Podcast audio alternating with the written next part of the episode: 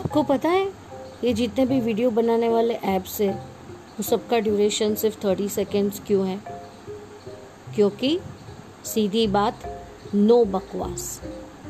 जो भी कहना है, सीधा सीधा कह डालो। यहाँ वहाँ की बातें करने में वक्त ज़ाया मत करो।